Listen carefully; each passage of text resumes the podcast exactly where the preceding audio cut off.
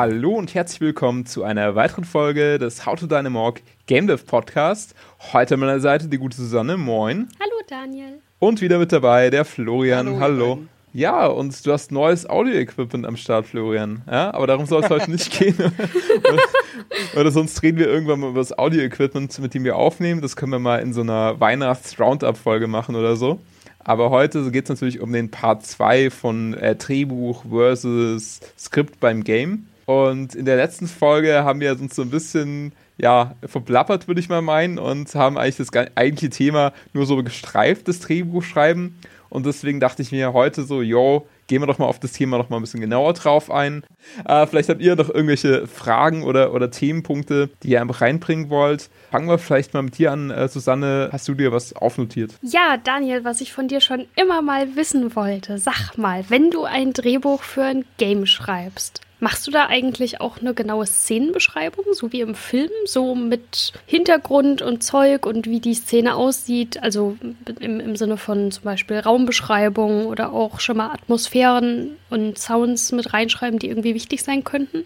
Oder ist das beim Game gar nicht nötig? Naja, es ist vielleicht erstmal die Frage, ist es beim Film überhaupt so, dass du da so detailliert die Szene beschreibst? Ich meine, da kommt natürlich auch ein bisschen drauf an, in welcher Drehbuchfassung du dich befindest. Ne? Beim äh, Film ist es ja auch so, dass du ein Drehbuch meistens mehrfach natürlich schreibst. Ne? Du bist jetzt nicht halt mit dem ersten, mit der ersten Auflage quasi und mit dem ersten Entwurf wirst du quasi nicht einen fertigen Film drehen. Und da hängt es natürlich dann ganz stark davon ab, ob das jetzt wirklich erstmal so, sage ich mal, äh, Preview-Version ist an dem Drehbuch oder ob du wirklich nachher später sehr in die Details reingehst. Aber in einem fertigen Drehbuch, da wird natürlich schon noch ein bisschen ausführlicher die, die äh, Szenerie beschrieben, während es halt bei so einem ersten anfänglichen Entwurf natürlich auch erstmal nur rein oberflächlich ist. Und da kann natürlich natürlich auch die ja, Raumgestaltung oder die Requisite natürlich Gedanken machen, äh, wie das denn ausgesehen hat. Also vielleicht, du kannst dir einfach mal vorstellen, dass du vielleicht grob erstmal vorgibst, in welchem Jahrhundert hat das Ganze gespielt beim Film und soll es jetzt vielleicht irgendwie eher eine Arbeiterwohnung sein oder vielleicht eine, eine Luxusvilla oder so. Aber wie die Luxusvilla im Detail ausschaut, das überlässt natürlich auch ein Stück, Stück weit ein bisschen dem Set schlussendlich, ähm, beziehungsweise dem Regisseur oder dem Producer halt auch so, wie er sich halt das vorstellt. Also da greifst du eigentlich gar nicht so stark ein in diesen Prozess, wie das nachher au Detail ausschaut. Klar, wenn du natürlich ein genaues Bild vor Augen hast und sagst, okay, ich habe da vielleicht schon mal so einen, einen Film gesehen, äh, der hat da ganz gut gepasst oder du warst vielleicht selber irgendwie im Urlaub irgendwie in Venedig und sagst, okay, das sollte eigentlich jetzt ähnlich vom Setting her sein wie Venedig, kannst du das natürlich wie der Filmcrew sozusagen ein bisschen mit auf den Weg geben, aber ich denke mal, du brauchst da au Detail gar nicht so tief reingehen. Ähm, aber deine Frage bezog sich eigentlich aufs Game, ne? wie da die Szenenausstattung ist und so. Oder wie man es beschreiben soll. Genau, beziehungsweise ob das beim Game überhaupt notwendig ist. Kommt halt auch ein bisschen drauf an, wie das Team so äh, verstreut ist. Oder ich glaube, bei großen Spielen wie bei dem Titel von Ubisoft oder so, da hast du natürlich wahrscheinlich schon eher das Problem, dass es ja auch multinationale Teams sind. Da arbeitet irgendwie Ubisoft Team A in dem und dem Land und Ubisoft äh, vielleicht Deutschland, ein deutsches Team wirkt da auch so ein bisschen dran mit. Da muss es natürlich wesentlich genauer in irgendwelchen Wikis beschrieben sein, wie die Szenerien aussehen, während es ja bei uns eigentlich schon sehr klein ist, das Team, und wir können uns ja auch sehr genau nochmal abstimmen. Bei uns war es, glaube ich, so bei der allerersten Episode, dass wir das, glaube ich, alles wirklich im Team so beschlossen haben, die Raumgestaltung. Klar, jeder hat sich so ein bisschen vielleicht im Vorfeld Gedanken gemacht, welche Gegenstände müssen vielleicht in einem Raum vorhanden sein, aber dann wirklich die Szenerie, dass wir die nochmal durchgeplant haben, das war natürlich immer so, dass der Grafiker da ganz wichtige äh, eine Rolle hatte, dass wir halt auch dem letztendlich gesagt haben, okay, visuell, was, wie, was passt da zusammen oder ähm, so, wir werfen natürlich jetzt irgendwelche Objekte in den Raum, schriftlich, aber passt es auch visuell rein. Also ich glaube, das ist so bei uns zumindest immer gewesen, dass wir gesagt haben, wir müssen es irgendwie Team abstimmen. Also da würde ich schon sagen, war schriftlich nur ein Basic und ja, grafisch dann quasi sehr viel mit Entwürfen gearbeitet. Ihr viel Ausschuss in der ersten Zeit? Also, dass viele Entwürfe kamen, von denen ihr gesagt habt, nee, eigentlich stellen wir uns das anders vor. Wir haben einfach äh, vergessen, vorher nochmal zu briefen oder habt man einfach einen unterschiedlichen Stand gehabt? Nee, soweit ich mich erinnere, gar nicht. Also, weil wir haben am Anfang sehr, sehr viel darüber gesprochen. Dann war irgendwann der Soundtrack fertig und dann hat sich Juri, unser Grafiker, mit dem Soundtrack eben hingesetzt und hat nach dem, was wir vorher besprochen hatten, eben dann mal den ersten Raum designt und ich, soweit ich mich erinnere, war der schon ziemlich, ziemlich cool. Da mussten wir gar nicht mehr viel ändern. Also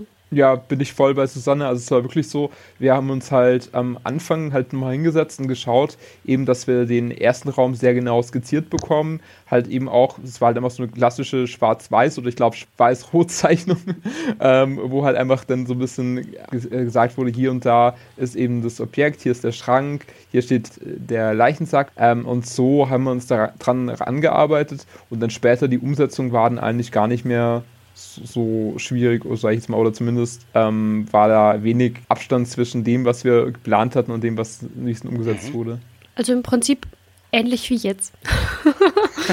Weil ich es nur manchmal merke von euch, dass ihr dann sagt, äh, ja, ganz anders, als ich mir vorgestellt habe. Also funktioniert auch, aber äh, ich, ja, es ist anders, ist überraschend. Und da dachte ich dann auch manchmal, oh, ist das jetzt falsch? Oder, ähm, aber es ist einfach klar, jeder hat irgendwie so ein Bild im Kopf, aber äh, damit sind die anderen ja eben nicht falsch, sondern eben nur anders. Das, das stimmt. Ich würde jetzt gerade, wenn wir bei dem Thema sind, auch Grafik und so, würde ich vielleicht noch ein anderes Thema mit reinwerfen, so ein bisschen Hintergrundrecherche. Und beim Film ist es ja auch ein ganz wichtiges Thema, dass du quasi jetzt nicht einfach nur sagst, in einem anderen Film haben die das so und so gelöst, irgendwie Sci-Fi-Setting oder so, ne?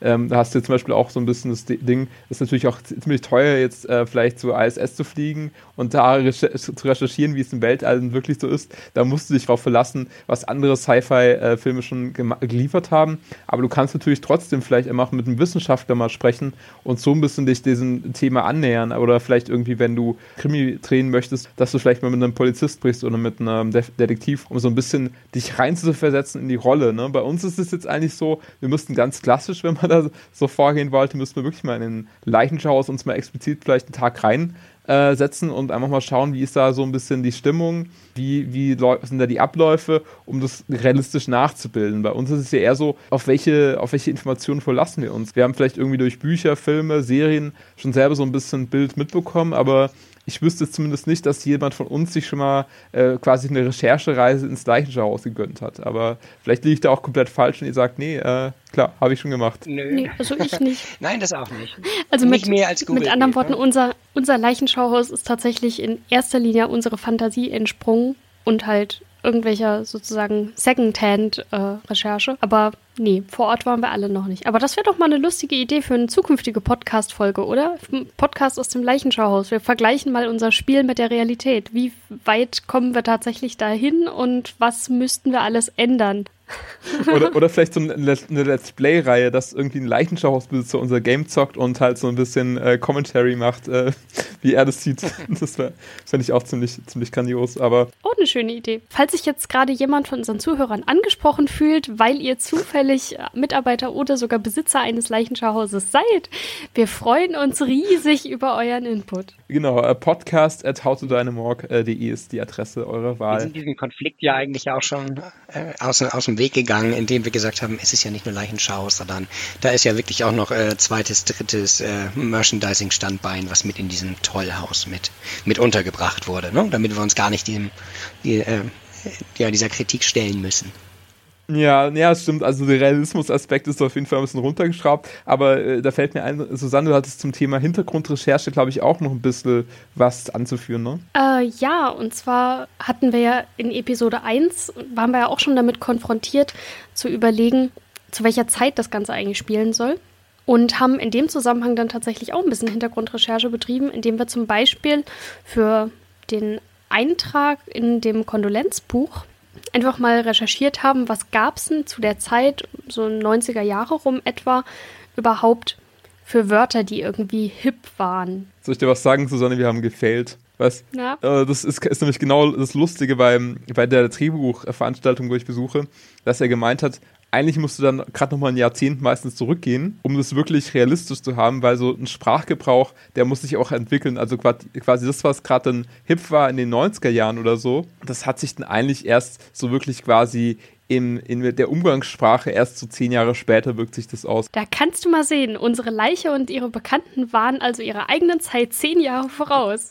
so gesehen, ja. Also so, so Jugendsprache und so, ne? Ähm, das ist halt auch immer sowas, das ist halt so ein Trend, aber du wirst wahrscheinlich, es kommt halt auch immer je nachdem ein bisschen drauf an, wenn du natürlich eine total Szene-Metropole irgendwie das angesiedelt ist, da sind natürlich die Zeiträume wesentlich kürzer, da kann es schon sein, dass es nach zwei, drei Jahren schon wirklich dieses volle Breite entfaltet, dass in der Gesellschaft angekommen ist. Aber wenn du draußen auf dem Land irgendwas natürlich jetzt äh, drehst oder im Spiel handeln lässt, dann hast du natürlich schon wieder ganz andere Werte. Ne? Also das muss, da musst du halt einfach ein bisschen aufpassen. Und da fand ich es gar nicht ganz spannend, dass es halt bei uns wirklich so ist, dass wir sehr äh, drauf geschaut haben, ja, okay, das ist irgendwie genau in dem Jahr und äh, so, dann haben wir gesagt, ja, das sollte so passen, aber dass da eben sozusagen noch Unterschiede sind, bis es wirklich im Sprachgebrauch der, der breiten Öffentlichkeit ankommt, fand ich ganz interessant. Also merke, ja ist nicht gleich ja. Ja, genau, beziehungsweise immer so minus 5 oder minus 10 ist immer ganz, sinn, ganz sinnvoll auf jeden Fall. Aber wir bedienen ja natürlich auch ein bisschen, ähm,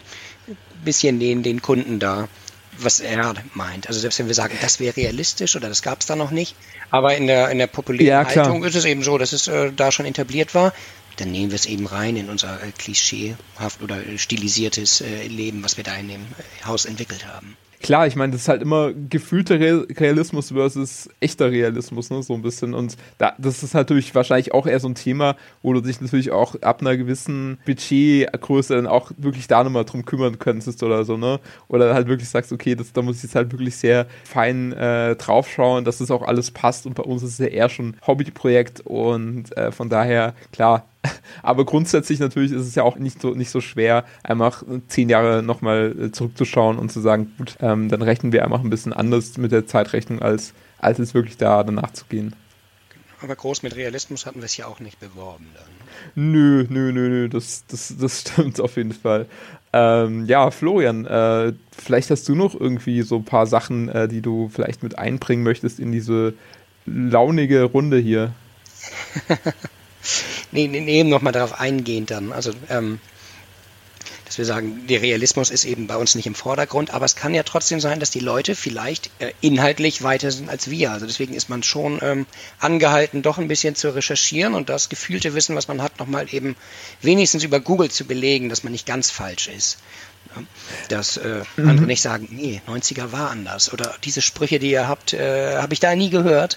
Ähm, dann sind wir echt auf dem falschen Dampfer da. Und wir haben vielleicht Leute, die auch sagen, Mafia funktioniert anders. Nicht, weil ich tief drin stecke, sondern weil es eigentlich jeder weiß.